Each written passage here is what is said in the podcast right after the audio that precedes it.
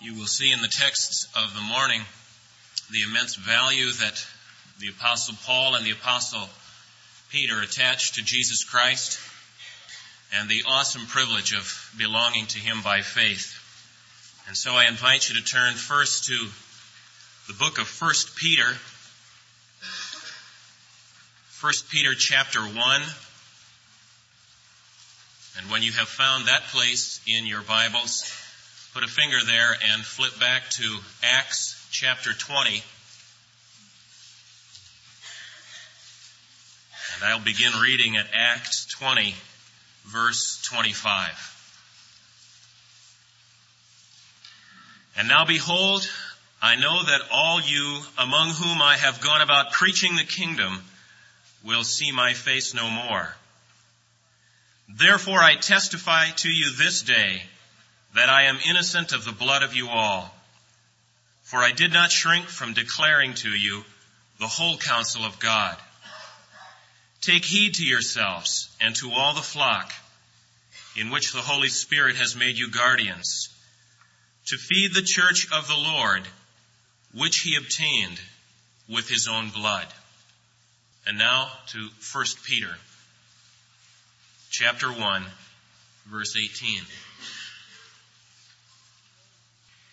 You know that you were ransomed from the futile ways inherited from your fathers, not with perishable things such as silver and gold, but with the precious blood of Christ, like that of a lamb without blemish or spot. He was destined before the foundation of the world, but he was made manifest at the end of the times for your sake.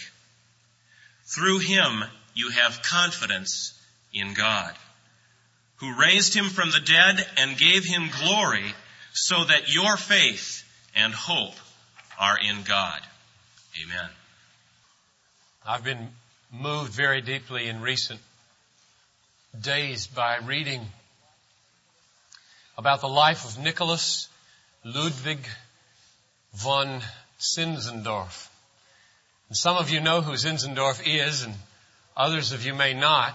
He was a German and was born in 1700 and is perhaps best known as the founder of a community in Germany called Herrnhut, of about 300 people in the early days, around 1727, when it got going. And it became famous as part of the Moravian Church for its unparalleled missionary zeal, this Herrnhut community. In 1727, it started a round-the-clock prayer watch, they called it.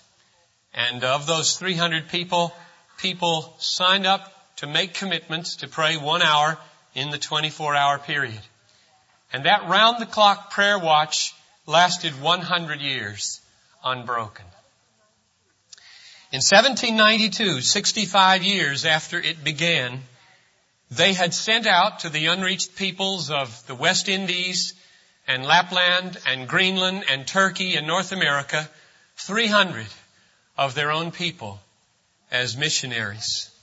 These people were utterly, radically sold to Jesus Christ, given away. They were not their own.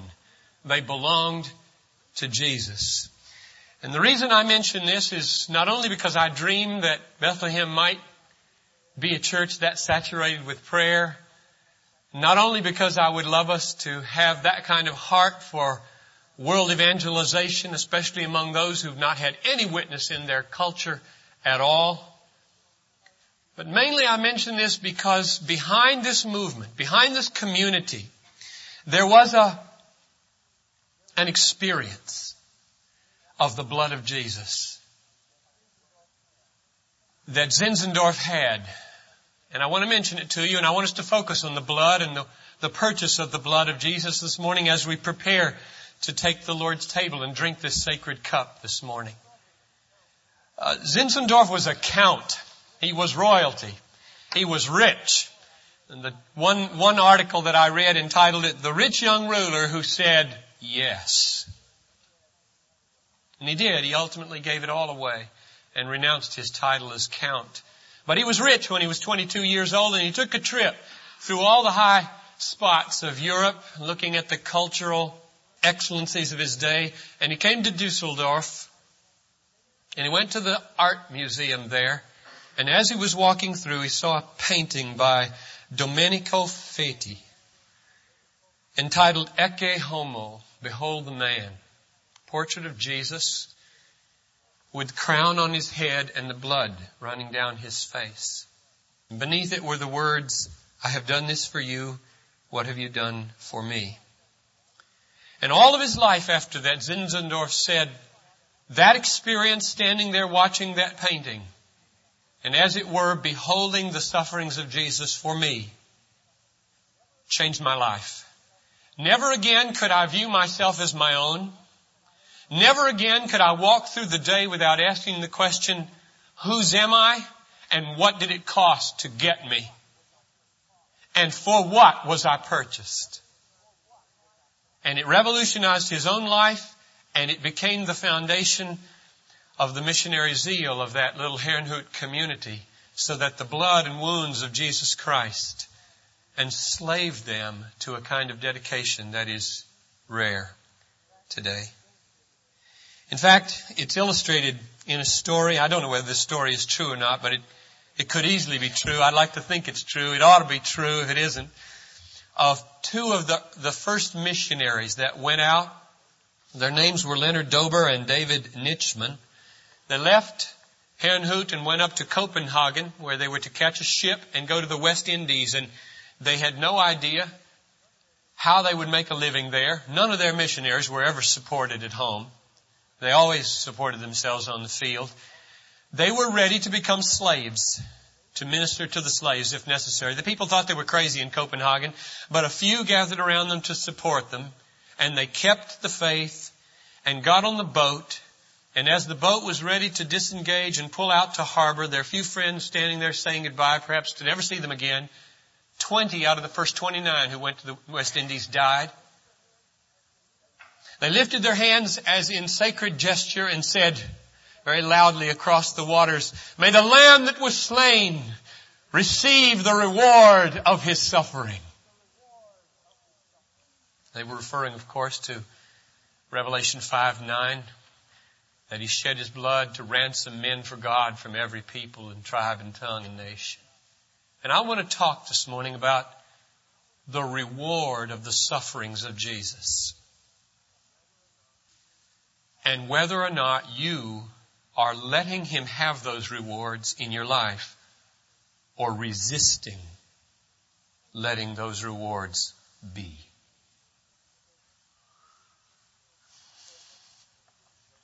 It's a short message so that we can go to the Lord's table. It's intended just to help you do some soul searching.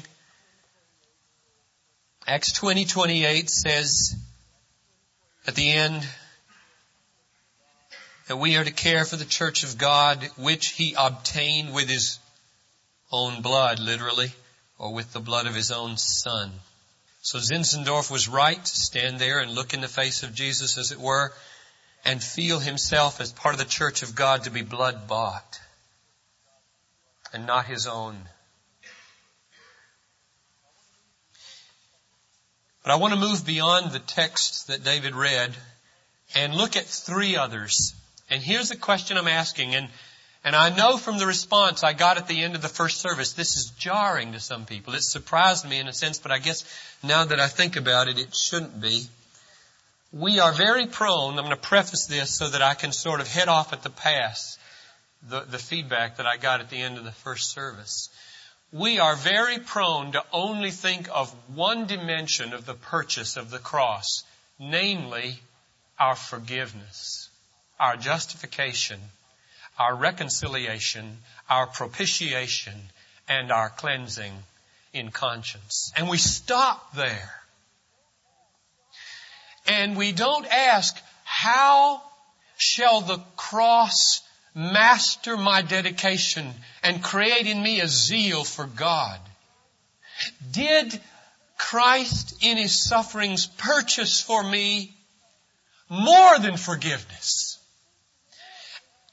And I think the reason it came across as jarring was because maybe I didn't make it clear enough that when he purchases something, he gets it.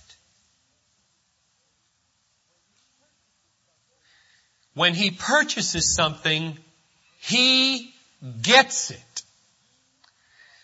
Now, there are three things that he purchased for you as part of his body that he will get.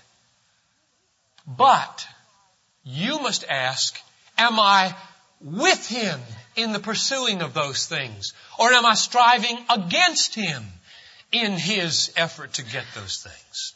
Let me mention these three things, and they're for you to examine your soul with. And you're welcome to look these texts up with me.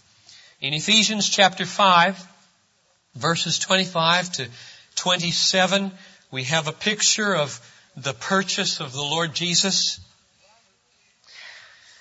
So what I'm doing with each of these texts now is asking this question, practically speaking, in your daily life, what is the reward of the sufferings of Jesus? So that if you were to get up in the morning and lift your hand in sacred gesture to the King of Kings and say, may the Lamb that was slain receive in my life today the reward of his sufferings, what would that be? Let's read verses 25 to 27. Husbands, love your wives as Christ loved the church and gave himself up for her. Why now? What is he purchasing? He gave himself up for her that he might sanctify her, having cleansed her by the washing of water and the word, so that he might present the church to himself in splendor, without spot or wrinkle or any such thing, that she might be holy and without blemish. Now, I ask you, what did he bleed to purchase? What was the reward of his suffering according to verse 26? He gave himself up for her that he might sanctify her. Your holiness is what he died for. He died to purchase the holiness of the church. Or the beautiful words following on in verse 27, he died to make his bride splendid, glorious, with her wedding garment ironed, not a wrinkle in it. No spots anymore. And so the question to ask yourself is, all right, if he valued my holiness, my splendor, my spotlessness, and my wrinkle-free attire of righteousness so highly as to bleed to get it, to die to get it, how valuable is the pursuit of holiness to me? Is there a commensurate value in your heart as was in God's heart? He paid the blood of his Son to make you holy.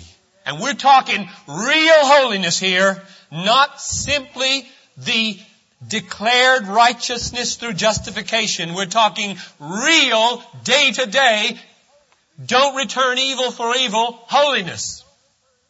That was one of the misunderstandings in the first service, I believe. He bought not only free justification, he bought sanctification. That's what verse 26 says, loud and clear. And he will have it from his people. If he doesn't get it, you're not his person.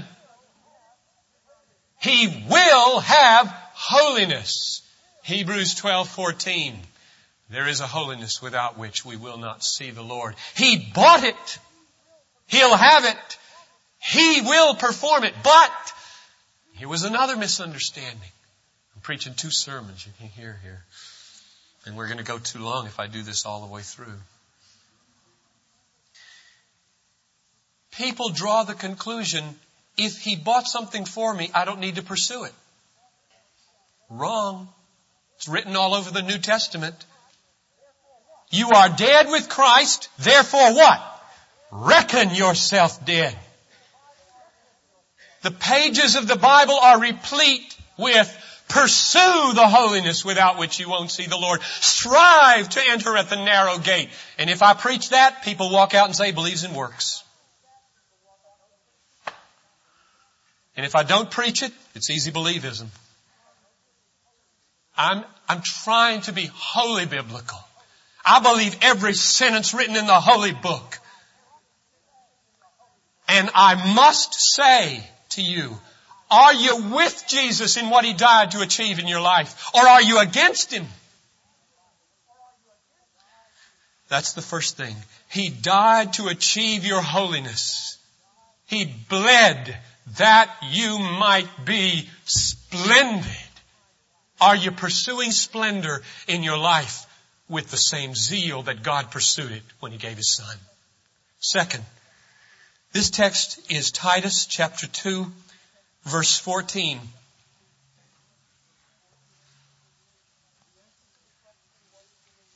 And the answer to the question, what is the reward of Christ's sufferings in this verse 14 is this. The reward of His sufferings is zeal for good deeds in your life. Zeal for good deeds in your life. Let's read verse 14.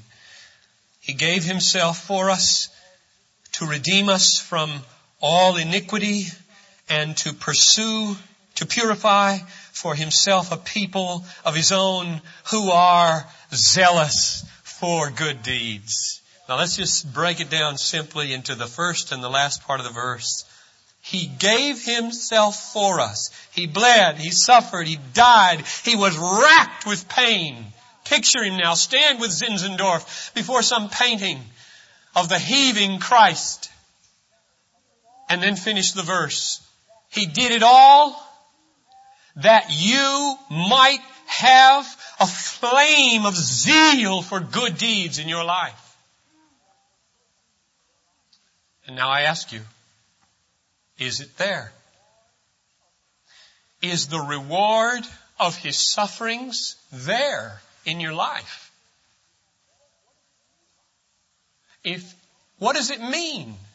If you have no zeal for good deeds, but Jesus bled for your good deeds to be zealous. What does this mean? Examine yourselves as you come to the table, because I'm going to say at the table that the only people who should eat are people who can say this. There is nothing that I want more in my life than what Jesus bled to obtain. There is nothing that I want more in my life than what Jesus bled to obtain. And the first thing is my holiness. And the second thing is zeal for good deeds. And I'm not talking here about getting up in the morning, going to work and coming home and saying, oh, I didn't lie. I didn't steal, I didn't kill, and I didn't commit adultery, so I'll watch TV and I'll go to bed. That's not a zeal for good deeds. That's an avoidance ethic. An avoidance ethic that plagues the church. I had lunch with the Jewish rabbi this week. And the most powerful thing he said to me was, you Christians have no right to try to convert us Jews. The only thing you have a right to do is ask for our forgiveness. That's a direct quote. And what he meant was 1,800 years of anti-Semitism does not commend your faith very highly. And he's right. There's some of it in this church. I've heard it. Slurs, racial slurs, Jewish slurs. Zeal for good deeds is the only way we will commend Christianity to the Jews today. He said very plainly, we don't listen to talk. We look. And the third answer to the question is, the reward of Christ's sufferings is the ransom of a church from every people tongue, tribe, and nation. A global, redeemed, and ransomed people out of every cultural group, every language group, every ethnic group on the face of the earth. Now, this is the one I referred to earlier, Revelation chapter 5, verse 9. And I want to read it again. This is what Leonard Dober was referring to when he raised his hand and said, "May the Lamb that was slain receive the reward of his sufferings." He was basically referring to Revelation 5:9. "Worthy art thou," talking to Jesus, "to take the scroll and to open its seals, for thou wast slain, and by thy blood didst ransom persons for God from every tribe and tongue and people and nation." You know, it would be not at all unwarranted to paraphrase it like this. Jesus died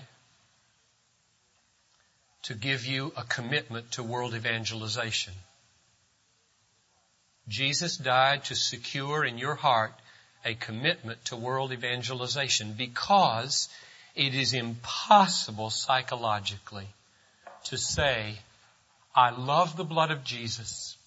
I cherish the purchase of the cross, but I'm just not committed to gathering in the children of God from every people and tribe and tongue and nation." Even though he died and bled to purchase people from every tribe and tongue and people and nation, that's not my interest. Can't say it. Can't do it. I'm not saying you all got to be missionaries, okay? You shouldn't. The Bible doesn't teach that. I'm saying commitment, care, prayer, support, zeal. And so we've got three answers now to the question. We could add a longer list, but let's just take these three. They're enough to put us on our face, I think, before this table. One, Ephesians 5, Jesus bled and died to purchase my holiness and yours. Two, he bled and he died to purchase a zeal for good deeds that goes beyond the easy avoidance ethic of not stealing, lying, killing, and committing adultery. And three, he died to fill me with a passion for world evangelization. And so I just ask now, how are you doing? And the answer, of course, is we're not doing very well. I told the first service that my preparation of this message was a kind of rending thing yesterday afternoon as I worked my way through this. And I don't want to give the impression to anybody here that I've got these three things nice wrapped up in a package and I'm pointing my finger at you. It's the devastating thing to read text after text in the New Testament, and I've got a whole page of them I haven't chosen to talk about. Text after text that says what he bought to achieve in my life, what he died to achieve in me, and how far short I fall.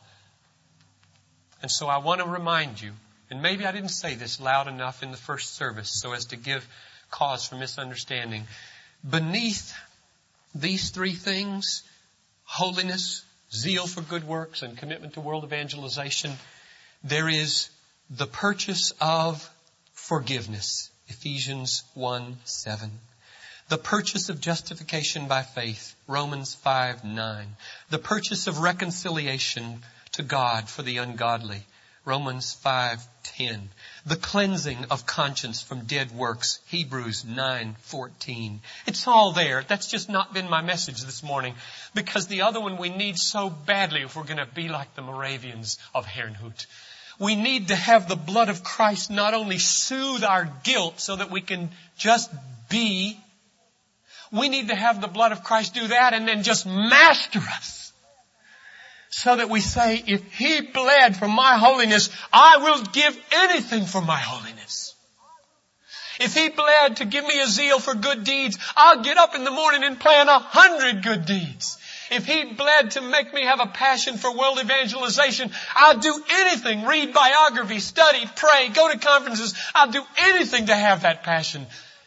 Because his blood paid for it. It cost that much. It was worth that much to the Father to have my holiness, my zeal, and my commitment. Now we're going to worship the Lord together. We all have confessing to do. We all have redirection of our lives to do. We're going to worship the Lord for about 7 to 10 minutes here as we prepare for the table. And here's what I want to do. I want to give you some opportunities. One, you can go to the Lord in the privacy and solitude of your own heart and just deal with Him. We've all got to do that.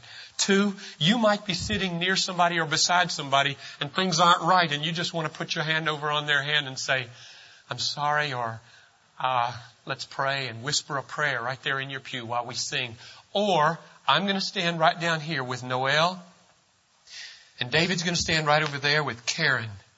And we're there simply if the Lord puts it on your heart that there's something you want to pray with us about. And the reason we've asked our wives to stand with us is the thought has just occurred to me. It might be that some women have something they'd like to pray with another woman about and not with me. And so they're willing to do that with you. Or we'll both pray. Or if no one comes, we'll assume God's doing a great work there in the pew. So let's go to the Lord now, deal with Him, get our hearts ready for the table in a few minutes. Dean's going to come lead us in worship.